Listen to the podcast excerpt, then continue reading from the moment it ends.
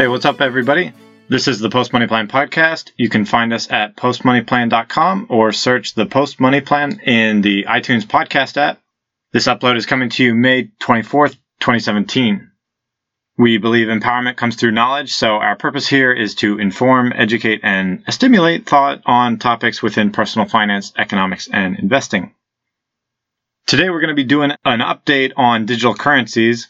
We did a an introductory podcast on digital currency back in October 2016 where I had a panel of guys we were talking about the basics of digital currency and then some of the theory behind digital currency and the purpose and concept and its potential in the money system. So digital currencies have been going crazy recently. So I just wanted to update everybody and talk about some of the things that have been going on. Like I said, we did the basics podcast back in October 2016 and I had Abel Syed on the podcast back then. And so I have him on again today. And then we'll have Stephen Ngao, who was also on the podcast before, is going to be joining us in a little bit. So welcome to the show, Abe. Thanks for having me back, man. I'm excited to talk about what's been going on since our last conversation. Yeah, exactly. So just to recap a little bit of what we talked about back in the one in October, we went over what digital currencies are, why digital currencies have come to prominence over the last several years, really basically since the recession in 2008, and then how digital currencies work on a somewhat technical basis, and now how they're starting to be regulated a bit, some of their pros and cons, and then what the future might look like for digital currencies. After that discussion, I myself, on a personal level, was intrigued and wanted to look into them more for a potential investment because of their purpose and the potential in the future. Let me cover real quick some of the events that have been going on over the last six months since we had the introductory podcast. Back in October, Bitcoin was somewhere between like $600 $700 per Bitcoin, and Ether was between like 11 and $13 per Ether. Shortly after that, Ether had a hard fork, which split the blockchain and caused a sell off where Ether fell down to almost like six bucks. So it actually fell down quite a bit from where I bought in. And I thought about buying more then and was kind of trying to convince some friends to buy in. But anyway, it fell to about a little over six bucks by the beginning of December. And then one, once the programmers handled that, both Bitcoin and Ether saw a big run up back in December. And then right at the beginning of 2017, Bitcoin ran up to 1160 and Ether almost hit 12 bucks. Then that's when Bitcoin came crashing down to 770 as the Chinese government announced tightening of capital controls because they were trying to restrict quote unquote money laundering and stuff like that. Of course, that when the Chinese government did that, that had an impact because there's a lot of Chinese buyers or investors in Bitcoin. So that had a, a shock to digital currencies. But then by March, it had started to run up again. And then the Winklevoss twins, if you've seen the movie uh, The Social Network, they're the brothers who said Mark Zuckerberg stole the Facebook idea from them. Well, they're actually real yeah. people. and right. they have been trying to get into the Bitcoin arena and they've been trying to form a Bitcoin ETF. So they had filed an application with the SEC the US regulator that regulates the stock market. So they had been trying to get approved for a Bitcoin ETF so that it could be traded on the, the US stock market so that people could derivatively be investing in Bitcoin through the stock market. Anyway, that was seen as something that was going to add some credibility to Bitcoin, so it had some run up there. Well, the SEC rejected the Bitcoin ETF. I think we're talking March now. So at first, people took that negatively, and Bitcoin had drifted down for a couple weeks. Abe, I don't know if you remember how much it came down, like 15% or so. Bitcoin. Yeah, it dropped a good amount, actually. Do you remember how much? Actually, I bought in a little bit after that. But then, despite all that, digital currency started going absolutely bonkers in late April, and now through May, like they've just been absolutely going crazy. That's the thing, man. There's so many negative factors. Like it's like you said, it's not still being used as a, much as a transactional currency well, ETF is still not accepting it. I'd say the the first fundamental news, initial inklings of like fundamental changes, is where we got some news out of Japan where they're starting to yep. put it into law. It's legitimized. It's legitimized over there, I think, and I think it's much more legitimized there than here. And it's just that bubble. I think is being caused largely by Japanese investors. Yeah, so that legitimacy is, is really attracting people to pour money into it and, and creating the uh, cascading effect, the melt up, if you will. So now Bitcoin has passed 2,000. We're at above 2,200, and Ether's 170 or, or so. Abe, tell us a little bit about the thinking that went on in your mind and then what you ended up doing after our last podcast. Yeah, so I remember our last conversation mostly focused around, I think at that point, Bitcoin. That was what my focus kind of was since that point. I've kind of branched out a little bit recently, but most of my purchasing has been in Bitcoin. And what I did was actually I just kind of monitored the market for Bitcoin and tracked it. And I noticed it was sticking around between maybe $650, $700 for about the month after our conversation. So we're talking like October, November? Yeah, October, November. There was a little bit of growth, but nothing, not major movement.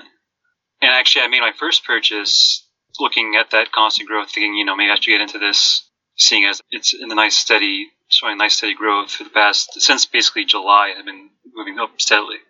So what I did was I made a purchase, put in 500 US dollars on November 25th of 16. At that point, it was about 0.68 Bitcoin, and the price at that point was $734 per Bitcoin. And I didn't do any other transactions until the end of December, and it actually had gone up about 200 bucks to $921. And I kept just seeing that constant growth. I was like, I should get more into this, spend more money, and I bought more Bitcoin, about 0.54, which I put another 500 bucks. And at that point, it was, I mean, it just kept going up, and I noticed a couple weeks later it had gone up another 130 bucks. At that point, it was $1,057 per Bitcoin. So I put another 500, just keeping that steady influx of U.S. dollars into it and building up sizable number of Bitcoin. And actually, what I did was I kind of stayed steady because I noticed that it was spiking up and down a little bit within the next couple months. So between January and April of 2017, it dipped a bit back under 900 bucks around midpoint of January. But then I noticed it started going up again over the next couple months it kind of get back to its ceiling of 1050, which is where I made that purchase at the beginning of January. Once I started noticing some more growth at the beginning of April, I made another purchase. This time, oh, actually, this time same for the same amount for 500 bucks. At that point, it was at 1093. So at this point, I had to spend, I had put in $2,000 over the course of maybe five months from November 25th to April 1st. And that number of Bitcoin that I accumulated was 2.15. And shortly after this is when you started seeing that recent massive surge. So from March 25th, where it was priced at 952, there's been just constant, constant growth. And then over the next month, through, through the month of April, it actually went up about 400 $500. I didn't buy anything at that point. I should have probably bought some at that point because I kind of figured maybe it's going to bottom out again, but it just kept going up. And in the next couple of weeks, it actually went up by another $300. To give specific numbers, May 1st, it was at 1443, and then May 10th, it was at 1797. So that kind of shows you the kind of growth that's been going.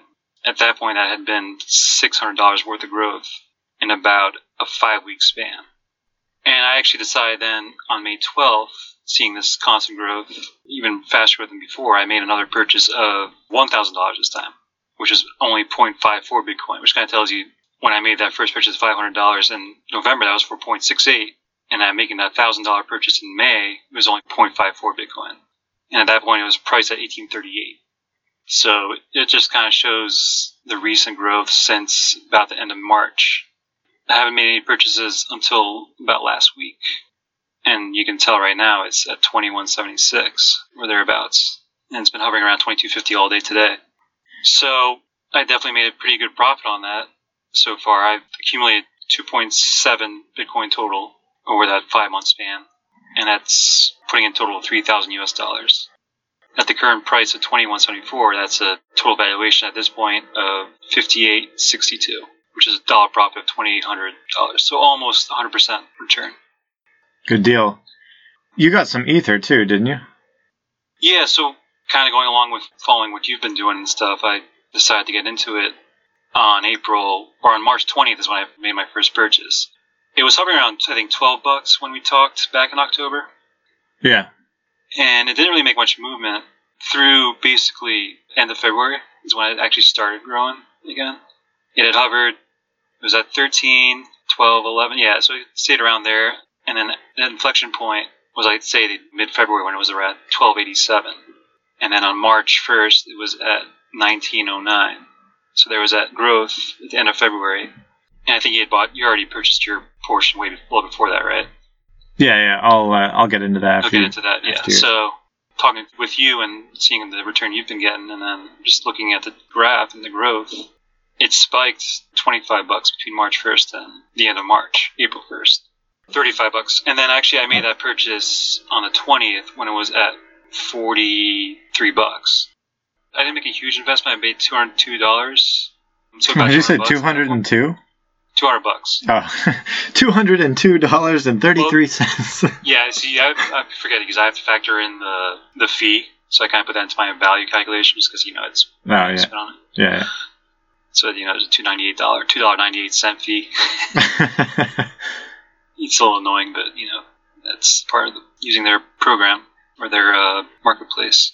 And then on May 4th, I made a purchase of one Ether at 100 bucks and I actually made my big purchases this past Friday. I made a thousand dollar purchase, and at that point, I mean, it was already well up to ninety bucks or close to hundred bucks at that point.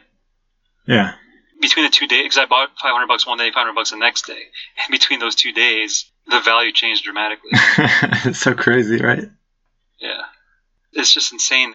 I was talking about Bitcoin earlier, but like this is just a different level of growth. So actually, it was like 127 on Friday and then 186 on Saturday. yeah, so that, I mean, I haven't really seen much return in that.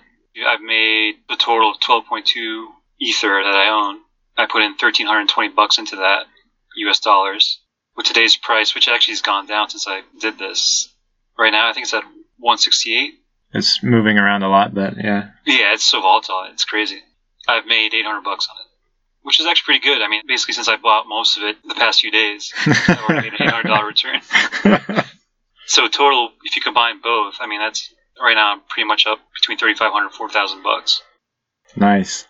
Yeah, but as you're about to say, I mean that's compared to what you've uh, accomplished. Well, okay. You probably get into that.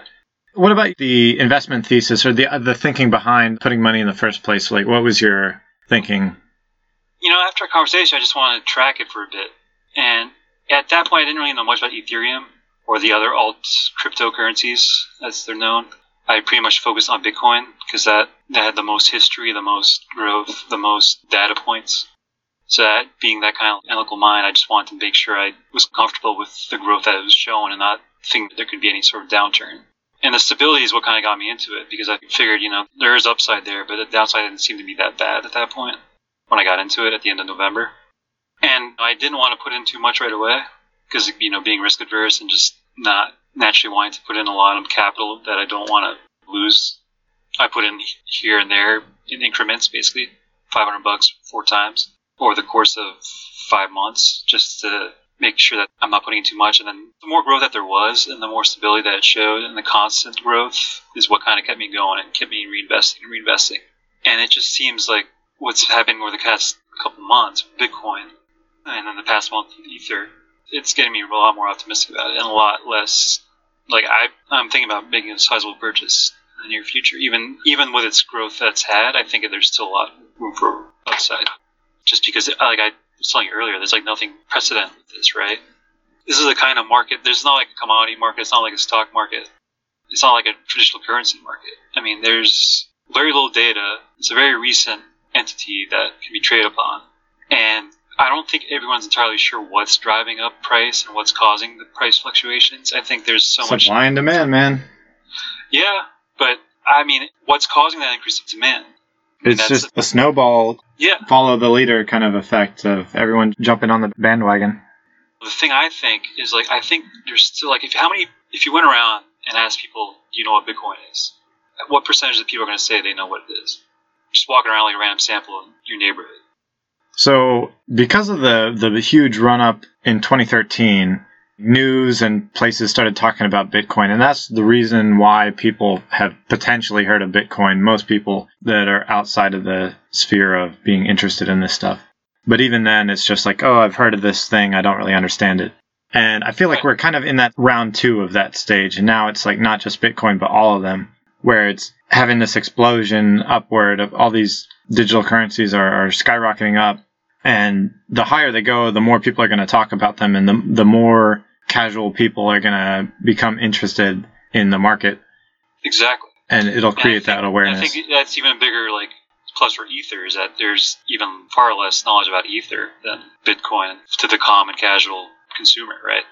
Yeah. So I think that upside is built into that. Like you said, if there's a snowball effect with people getting more interest, I think, like I said before, I think the media hasn't really hasn't really covered this recent spike very much. Like I don't see many articles about it in CNBC, Wall Street Journal type media sites, right? I don't see any coverage really, and I think what's going to fuel another possible surge in the future is if people get we can talk about the US dollar and traditional currency and turmoil maybe in the socioeconomic climate people might turn to something like this as oh this seems to be a stable source of currency right that isn't governed by banks or the government right or controlled by the government I was going to get into that in a bit, but yeah, yeah, I didn't mean to like jump into that. But, but Bitcoin actually came about right around 2008 because of what was going on with the recession and market economies crashing and central banks floundering and trying to do all, all this hula hoops to fix the economy. And people started to have their doubts and whether the system was self sufficient and whether the traditional central banks were able to sustain the system. And so that, I think, is what originally gave rise to the possibility of Bitcoin in the first place. And right. Yeah, that, what that I makes see, a lot of sense because I think 2010 is when it really first started. You could really start first buying it, right? Seven years ago. Well, it, it first came onto the scene when it was like this anonymous in October 2008. There was this guy, pseudonym person, Satoshi Nakamoto, who published a white paper on the internet about the theory of Bitcoin and the blockchain. And that's when it first came onto the scene. No, I was going to say because you asked me about my main theory behind even purchasing now or thinking about purchasing a bigger quantity, even though it's spiked so much. I think there's going to be a lull at some point. I'm not expecting, obviously, this kind of growth indefinitely, right? But I think it's showing that it's some illegitimate source of currency that will gain more exposure with its recent success. I think there's a foundation there that people look up on and be like, okay, this seems like people succeeded with this. This seems like a alternative form of currency that if I don't want to have U.S. dollars or any sort of other traditional currency, I can put hold this, hold it on my hard drive, even if I want to. Well, and have this kind of this form of money in my possession that's not being controlled by the banks or being controlled by the government. Although I agree with that concept, I'll play devil's advocate and argue against that in the sense that you have to differentiate between the technical price action of today and the fundamental implementation of things like Bitcoin and Ether as actual payment in transactions because they're not really being used that much yet at all. So it's still almost entirely speculative. So the price action is people becoming interested, but that's speculative and technical price action and not actual fundamental realization of that vision. But I'm I very much believe in that potential vision down the road, and that's why I'm interested and invested. And yeah, and that would just fuel that even more, right? Well, exactly. The speculation could could take it well beyond where it might accurately be on a fundamental basis ahead of time. So we could see a huge run up now. It could burst and come back down to quote unquote realistic levels and then have a run up in the future in a couple of years again, like as it becomes actually implemented. I mean, who knows?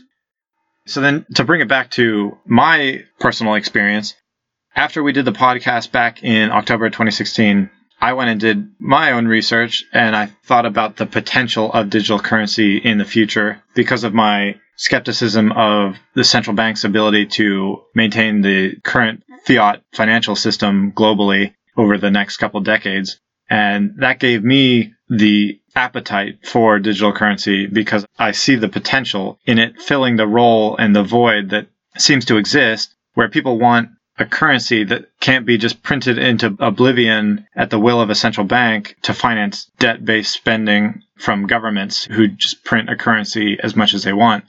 So the practicality and the potential of digital currency attracted me. So not too long after our podcast in October, I went ahead and put 2000 into I opened up an account and put $2000 into it and ended up buying 175 Ether. I went with Ether. I'll talk about that in a minute. In late October 2016 at $11.30 per Ether and put in like most of the 2000. I think it was like maybe 20 bucks left over or something. So about $2,000 into Ether back in October 2016. Basically, my thesis, like I've been saying, is countries are building up more debt on a nominal and debt to GDP basis than ever before. And eventually, I think the monetary system is going to break, or central banks will have to start printing money like crazy. I mean, that might not be for another decade, two decades, whatever, but I think it's bound to happen. It's just like an inevitability. Since this, the Federal Reserve in the US was created in like 1913, you look at these things where they talk about the devaluation of the dollar, how it's lost like 93% of its value since 1913. We have a central bank guarantee that they will print more money in the future and deflate the currency, which creates inflation. That's why we know of, we hear of inflation. Inflation happens because they continuously print more money.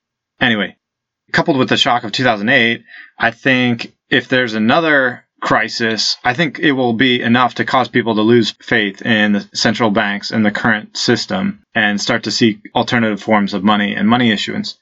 When that happens, I think digital currencies will be able to fill that void and people would be willing to use them in everyday transactions, the same as if you were swiping a debit card. Because, I mean, what's the difference? If you just had a debit card that was linked to your online wallet or whatever, that had your Bitcoin or Ether or whatever, you know, you had your digital currency on your card, pretty much the same as it is today. It's just instead of dollars, it's whatever the online currency is. That hasn't actually happened yet, and people aren't really using digital currencies to make transactions yet. So it's still purely speculative. But to put it into perspective on how huge digital currencies could become, this is how I'm looking at it. The US money supply so there's different measures. Like you could look at just purely cash that's been printed, but then you can look at like checking accounts because those that's mostly electronic, and then you can look at money market mutual funds, all this stuff. Well, the, they have different measures. There's like M1 money supply, which is very pure currency kind of thing. That's 3.4 trillion dollars versus like M2 money supply, which is 13.5 trillion dollars, which includes savings accounts and money market accounts. But th- those are still worth counting as cash, in my opinion. So the US money supply, we're talking 13.5 trillion, and that's only dollars, let alone like euros, yen, pounds, all those things. So the point of that is that if you think about digital currencies replacing things like dollars, euro, yen, all that, and that's how many dollars we need to transact our business and how many euros we need to transact our business. What if that was the market cap of digital currencies? So as of this recording, the entire market cap of all digital currencies is somewhere around $75 billion versus the M2 money supply of dollars, which is 13.5 trillion. So if digital currencies were to replace the current M2 money supply of dollars alone, let alone world currencies, it would still have 180 times upside from today. 180 times. That's 18,000%. So the point to me is that even if digital currencies become 10% of that, the yeah, US because you don't want to because that kind of event it would have to be like a cataclysmic event where all entire digital currencies are eradicated, right? That would take a complete almost melt down the entire economic system, right?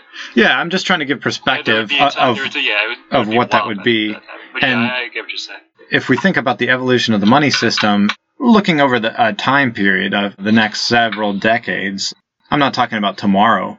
But anyway, that's the thinking for me in terms of people losing faith in the central banks and digital currencies replacing some of the current fiat money that's used by central banks. So I bought Ether over Bitcoin on the basis of its ability to grow more in percentage terms than Bitcoin because it was younger and newer and had less investment in it and then also its enhanced security and the flexibility in its smart contracts that enable more diverse usage and application of Ether over Bitcoin. And then since then, I was kind of lucky in terms of finding out that banks had started to back Ether as well, and they formed a consortium to back Ether.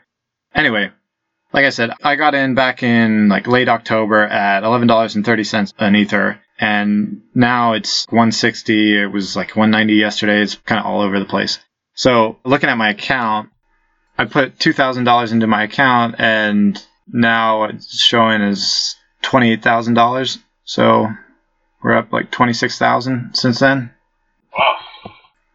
All right, so bringing in Stephen Nagao, do you have anything to say about just the status and whatnot? Uh, I, I just wanted to say real briefly about smart contracts. I think that's the the future of Bitcoin or just of cryptocurrencies in general.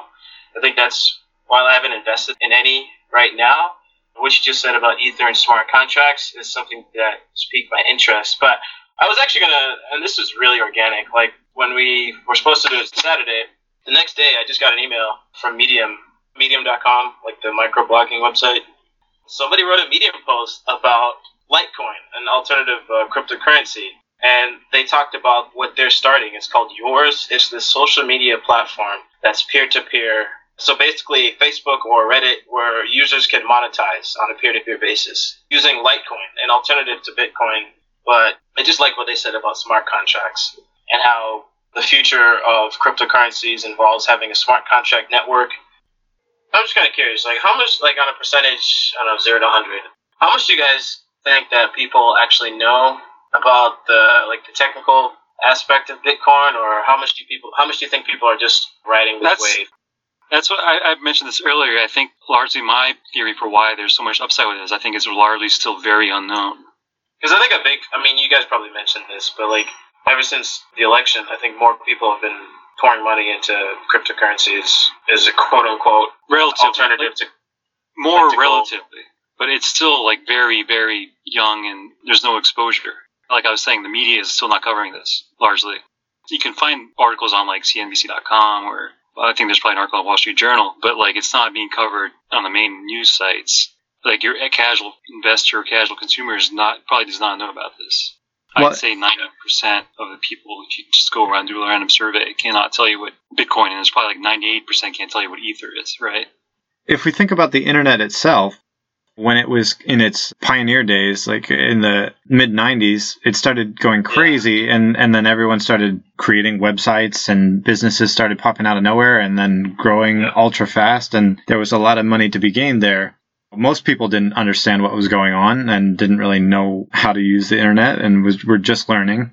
And it went through hyper growth and then basically a bubble and popped eventually, but then over the course of the next several years moving into like after the 2000s then more businesses started to form and it, it had matured and now we have tech 2.0 after the recession where now we have twitter and airbnb and facebook and google and all this stuff that is now just part of the backdrop of uh, we just accept it as Yeah. normal so if, if even, we have even this though the internet, I mean, even though that bubble burst, I mean, the internet was still indispensable, right? That was not going to go away. yeah exactly so we could anything we might still have with cryptocurrencies, there, if there's another burst and it tanks, I mean, is there? You think it's still going to legitimately still be traded upon in, in such a? I mean, the market with the cap being eighty billion dollars, you would think this is not something that's just going to go away even if it tanks. But I don't know if you have any thoughts on that.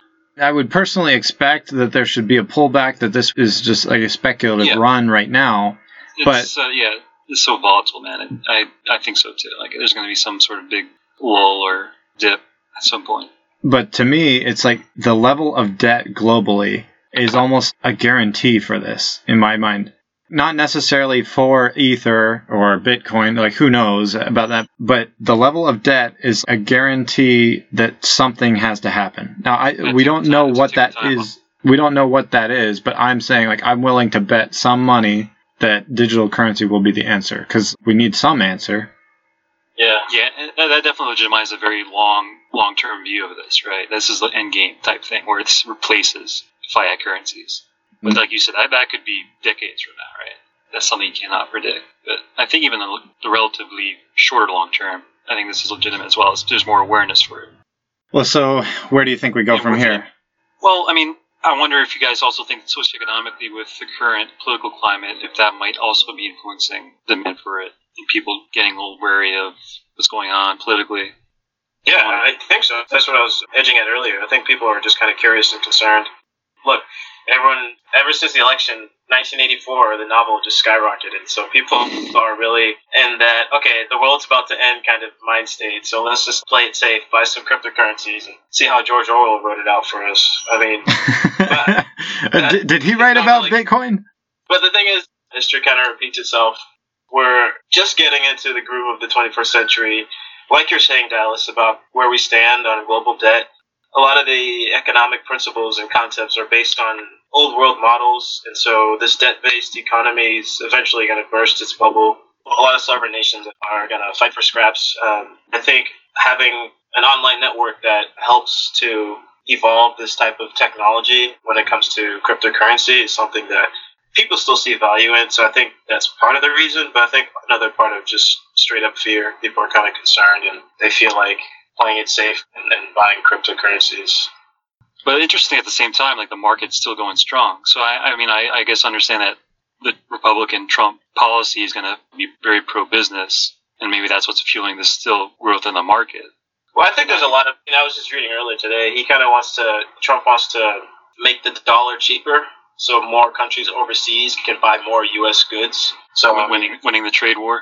yeah, th- those type of things are still because you, you never know what type of interactions we don't know until it comes out in the news. You know, like what these deals different nations have, or, or how trade policies impact war and conflict. So there's a lot that needs to be resolved. I mean, smoke and mirrors maybe, or maybe the dust hasn't settled.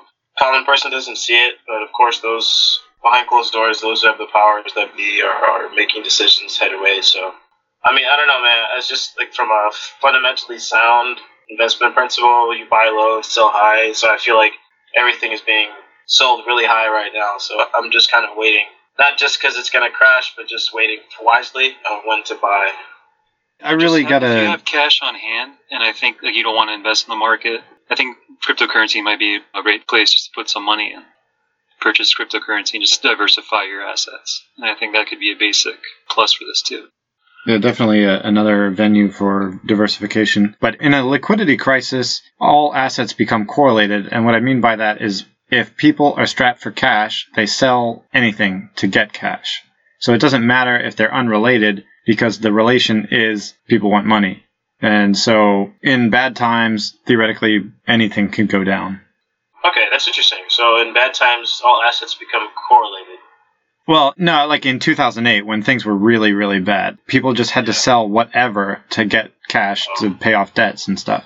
Right, right. Okay, so we're going to cut it off there, but if things keep going crazy in the digital currency arena, then we can come back and do another update and talk about more details of the different currencies and the price action and all that. And then we could even talk about how to invest in digital currencies and set up an account because it's actually not that complicated, but we'll see what happens over the next like week or two.